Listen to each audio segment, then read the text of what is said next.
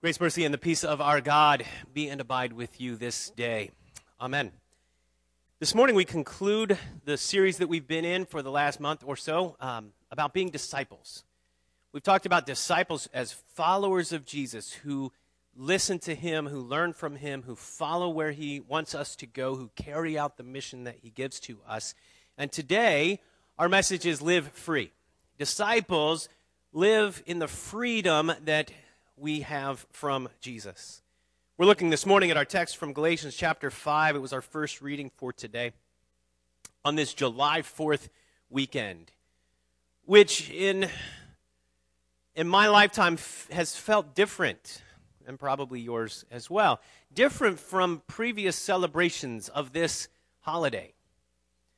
The way that normally the 4th of July goes is we have backyard barbecues and parties in different places. Maybe you have gathered with family or friends before. When I was a kid, we used to gather up um, a whole bunch of family members. We had an extended family in, in southwest Ohio, and we would get together. And, and when I was when I was really young, um, I remember my, my aunt and uncle hosting the the gathering, and it would be um, at their house, which is in the in the town of Ross, and they had a, a huge backyard and we would have probably, I don't know, 30 or 40 people there. And we would gather around for dinner out on the patio and with picnic tables and wherever people could sit. And there would be volleyball to play, and we would go goof around in the woods, and there was just all kinds of things to do. This year, gatherings were limited. Don't know if you got together with anybody or just a few people. And with the idea that we need to you know, restrict people that we uh, come in contact with. And a lot of communities canceled their events or, or turned their neighborhood or community, you know, fireworks display and, you know, oftentimes concerts and food trucks and different things, turned that into maybe a drive through event or whatever. Beaches were closed, many things canceled. So, a subdued celebration this year for the 4th of July we ended up going to Morgan Hill. That's where Max's girlfriend's family lives. And so we spent uh, the afternoon and evening with them, just one other family. Um, the drive back from Morgan Hill, though, last night, we stayed till after dark, and we're driving back, and we're coming up 101, and on both sides of the freeway, there were explosions happening and fireworks getting launched, and you know, at first, as we're driving toward them, we're thinking some community or some um, park or I, I, don't know who it is, but there's big fireworks in the distance. Um, and so maybe it was, you know, one of the community events that was happening. But as we were driving up and there were explosions on both sides and we could hear some and some felt like they were not far above the, the car, it, we realized these are, these are coming from people's neighborhood parties or even backyards and these gatherings that are happening. And so, even though it was subdued and different, in some ways, it spread out the, the fireworks so that they were visible kind of everywhere. Um, and so, we still celebrated. We still remembered as a nation that freedom is declared. Freedom is declared to us. Words have power. In 1776, Thomas Jefferson penned some very important words for us as a nation. And John Hancock and 55 other people signed it on July 4th. When in the course of human events is how it starts. We hold these truths to be self evident that all men were created equal and endowed by their Creator with certain unalienable rights. Further down, toward the bottom, not far above the signatures, these united colonies are and of right ought to be free and independent states. Those words that were signed really birthed what we, as people who live in the United States, know as our nation, our country. Powerful words that, that came to be that, that started something that ended up as the United States. Spoken words have power too. Have you heard the words, I love you? Have you heard the words, I trust you?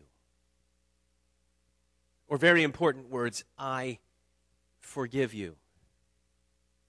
Those can be the most freeing words for us to hear. Lifting a burden of guilt, of shame, a, a, debt that we feel we owe. Lifting that burden from our shoulders just through a spoken word. That word comes to us as believers in Jesus when Christ sets us free. We are declared free. In our gospel reading for today from John chapter 8, verse 36, so if the Son sets you free, you will be free indeed. And the Son sets us free. The absolution that we hear, that we receive, is forgiveness from Jesus. Early in the service, we had a time of confession, and then I spoke some words Receive His grace, your sins are forgiven. That, that forgiveness isn't coming from me. I get to announce the word of the Lord that Jesus forgives our sins. I'm not, I'm not dispensing that forgiveness like I can, like I can hold it back and control that. That's from the Lord. It's not from me. I, am not standing in between God and you. You can go directly to Him. You don't need me as an intermediary. But in the context of corporate worship, for good order, it's given to one person to say, to announce the grace of Jesus, that He forgives your sin. Luke chapter 5, verse 20. When he saw their faith, he said, Man, your sins are forgiven you. Jesus announced those same kinds of words, announcing the forgiveness of sins, speaking it into reality. He said those words to a paralytic who was lowered down through uh, a roof that had been torn back so that that man could get to Jesus. Lowered down on this mat. And the, the first thing Jesus said, the first major thing he said, your sins are forgiven. It, it caused a question to stir within the crowd who is this that forgives sins? And Jesus, showing that he had power, demonstrated that power by healing that paralytic. More important than healing his body was healing his soul through the forgiveness of sin, setting him free from his burden, from his sinfulness, forgiving him. The same thing was spoken to a woman who was at Jesus' feet, captured in, in multiple gospels, but in Luke chapter 7, as she's there weeping on Jesus' feet, he said to her, Your sins are forgiven. Those same words come to us. Your sins are forgiven. Those are powerful words. By his grace, through faith, unearned, unmerited, declared. We are forgiven people in Jesus through what he has done. But we understand this about, about freedom freedom must be secured. There's the announcement and the, the words that are spoken, but that freedom must be secured. That freedom that is spoken, that freedom that is written must be, must be purchased. The price for freedom was paid. From the time of the Declaration of Independence in 1776 until our nation was truly birthed and born and independent was the Revolutionary War. Two days ago, the musical Hamilton was released on Disney Plus. I'm not sure how many people have seen it or watched it since it came out. We we watched it Friday night. We saw it. Um, Paula and I took Gina last year to San Francisco to see it when it came through, and um, spectacular musical, unbelievable the the storytelling and the the way that it's done. It's, it's pretty amazing. But they, they share the, the time of the revolution. And Hamilton is the central piece of the story. They, they tell his involvement and, and his desire to take command and his interactions with George Washington. And it's all in the context of this war that was fought. The declaration had already been made, but there was a price that had to be paid. soldiers died to win independence. People put their lives on the line. Fathers, sons, brothers didn't come home from the fight. Fortunes were lost even by some of those who signed that same declaration, who were successful in their business, in their enterprise as merchants or whatever they were doing, and their fortunes were lost because of the revolution. There's a cost for freedom, and as it's often said, freedom isn't free. Freedom has to be bought and paid for, and the same thing happens with our freedom in Jesus. He's God. He can do what he wants, what he chooses. He can announce forgiveness for us, but that forgiveness has to be bought and paid for. So Jesus sets us free by his death on the cross. It's the only reason the cross exists in our faith and in our understanding of who Jesus is and what he did. Because there's no merit of our own that could bring us to God that we would earn or deserve this forgiveness that we have. The price for forgiveness was paid by his suffering and death. These are words found in Ephesians chapter 1 at verse 7. In him we have redemption through his blood, the forgiveness of our trespasses, our sins, according to the riches of his grace. Our forgiveness is through his blood that was shed. 1 John chapter 1 verse 7 says similar, the blood of Jesus his son cleanses us from all sin. And Revelation chapter 1 Jesus Christ, the faithful witness, the firstborn of the dead, the ruler of the kings of the earth, to him who loves us and has freed us from our sins by his blood, by his death.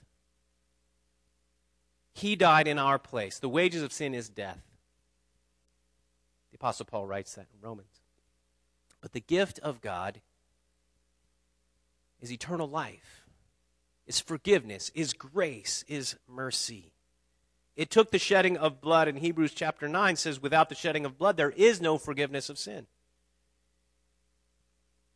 So, according to the way God designed it, the way that He structured it, the way He planned it, the sacrifice had to be made for our forgiveness. And that price was paid by the Son of God. That's hard to imagine. That's hard to capture mentally. Like the Son of God, the Creator, the Almighty, the one who endows us with these unalienable rights died in our place. That is grace. That is mercy. We're set free through His word and through His action. But freedom is fragile. Freedom is fragile. This is what I mean by that. We must protect our liberty. In our national sense, we understand that. There's still a need for military personnel to protect our freedom, our liberty. Men and women who still put themselves in harm's way on our behalf, serving around the world so that we can enjoy this freedom, this freedom to gather and express even in a virtual way, if we need. This freedom that we have that we can enjoy. Laws might feel like they put limitations and restrictions on us. But there's good laws for the good of the order, for the good of society. Things like traffic laws, for example. You're not free to do whatever you want. There's COVID 19 related restrictions right now. And there's some discussion of what that feels like, and it feels like a restriction of liberty and freedom, which I understand. There's some idea that the Bill of Rights is even being impinged on us as people who want to gather for the free exercise of our faith. See, we must protect our liberty We must guard against the against tyranny because none of that needs to come back. That's what people fought against more than 200 years ago to set us free from the tyranny that we were under. It takes vigilance by all, or freedom can be eroded, is the point. And the struggle is real. In the, in the national sense, we struggle to maintain that freedom and liberty. In our spiritual lives, we struggle against the flesh. These words are from Galatians chapter 5 verse 17. This is our struggle. For the desire, Paul writes, the desires of the flesh are against the spirit, and the desires of the spirit are against the flesh. For these are opposed to each other to keep you from doing the things you want to do. You've probably felt that. You've probably lived that. You've probably experienced that. I know I have. That, that the desire that I have is against God's plan for me, and the fleshly desires of this world and, and in my sinful nature want, want to pull me in a different direction from what God has offered and what God has given and what God has planned.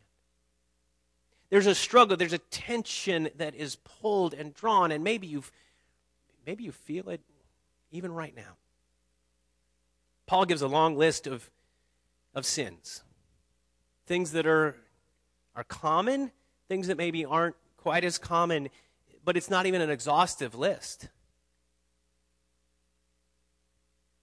We have to fight against these things, these works of the flesh. And at the end of verse 21, he says, Those who do such things will not inherit the kingdom of God. He's not talking about one time mistakes, the, the falling into temptation. He's talking about walking into temptation and making ourselves comfortable. That's our struggle. We need to fight against that, not because we somehow, through that struggle, earn God's favor. That's not it. That's bought and paid for. That's done. But if we succumb to a, a slavery, a slavery to sin or a slavery to the law, Paul's writing about both things at the same time. It is for freedom that Christ has set you free. That was our first verse in that reading. In that freedom, we do not submit again to a yoke of slavery.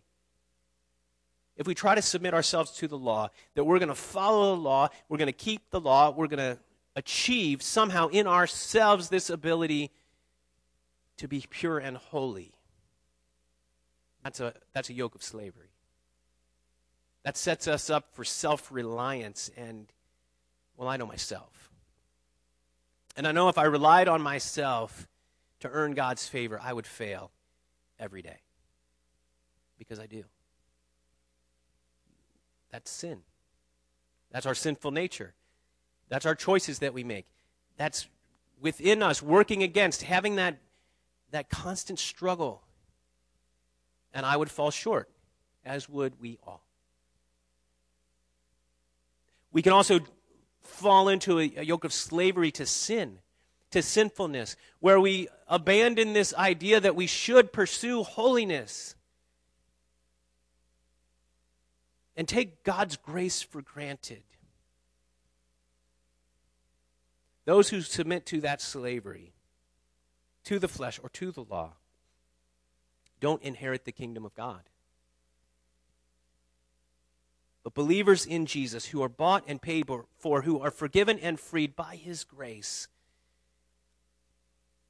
struggle against sinfulness because that's how God wants us to live, to live in freedom. Live in freedom. What does it look like? We are free to live within limits. Pull out a map, you have a map of the United States. There are borders, there are lines, these are limits.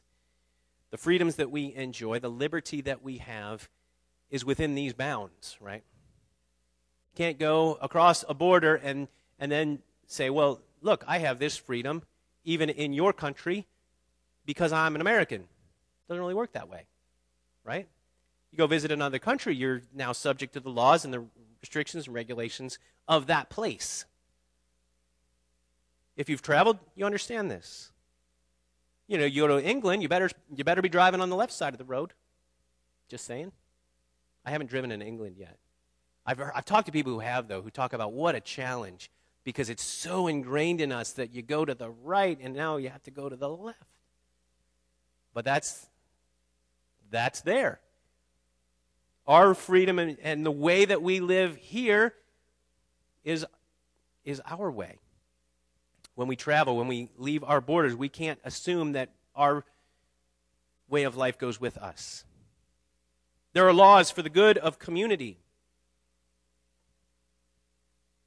And God gives us laws for the good of community. Verse 13 You were called to freedom, brothers. Only do not use your freedom as an opportunity for the flesh, but through love serve one another. So we don't use this freedom that we have, this forgiveness that we have been given, we don't use it as an opportunity for the flesh to engage in whatever behavior with this assumption that, well, we have this grace and forgiveness. That leads to lawlessness. No, instead, in our freedom, we use that through love to serve one another. In 1520, Luther wrote a little pamphlet on the freedom of a Christian. And it is, it, it, it, does a great job of capturing this whole idea. Luther wrote these words A Christian man is the most free, Lord of all, and subject to none. That sounds great, right? That's like, this is our, this is our national identity and ideal. That we are free subject to none, Lord of all. This is freedom. But there's a second statement in what Luther wrote. A Christian man is the most dutiful servant of all and subject to everyone. That's the tension that gets pulled. We are free by the blood of Jesus, by his grace. True freedom from sin, from all the power of the evil one cannot separate us from the love of God that's in Christ Jesus. We're free. We don't carry the burden of our sinfulness. We give that to our Lord who died in our place. We're free. We no longer have to walk around in guilt or shame because of what we have done or what we've failed to do. We're free. We're free to live our lives with the joy and the peace and the confidence and the assurance that he gives. We're free. If the Son sets you free, you are free indeed. But but we don't use that freedom for ourselves. A Christian man is the most dutiful servant of all and subject to everyone. You're free. Now go love your neighbor. You're free. Now go share that freedom. You're free. Who needs to be free? Who needs to know what you know? Who has a need that you can help supply? We use the law of God as our guide, and the Spirit guides us to follow. Further into Galatians chapter 5, verse 22 and 23, probably familiar. The fruit of the Spirit is love, joy, peace, patience, kindness, goodness, faithfulness, gentleness, self control. Against, against such things there is no law. Bear the fruit of freedom by being loving, by sharing joy, by being at peace, by practicing patience, extending kindness doing good things, being faithful and gentle, exhibiting self control. That's, that's the lives we aspire to. That's where our lives are being drawn by the power of the Spirit working in us. those fruits of the Spirit yield a harvest, a harvest of, of freedom that can be enjoyed by us and by others that are with us. So bear the fruit of freedom. Live free.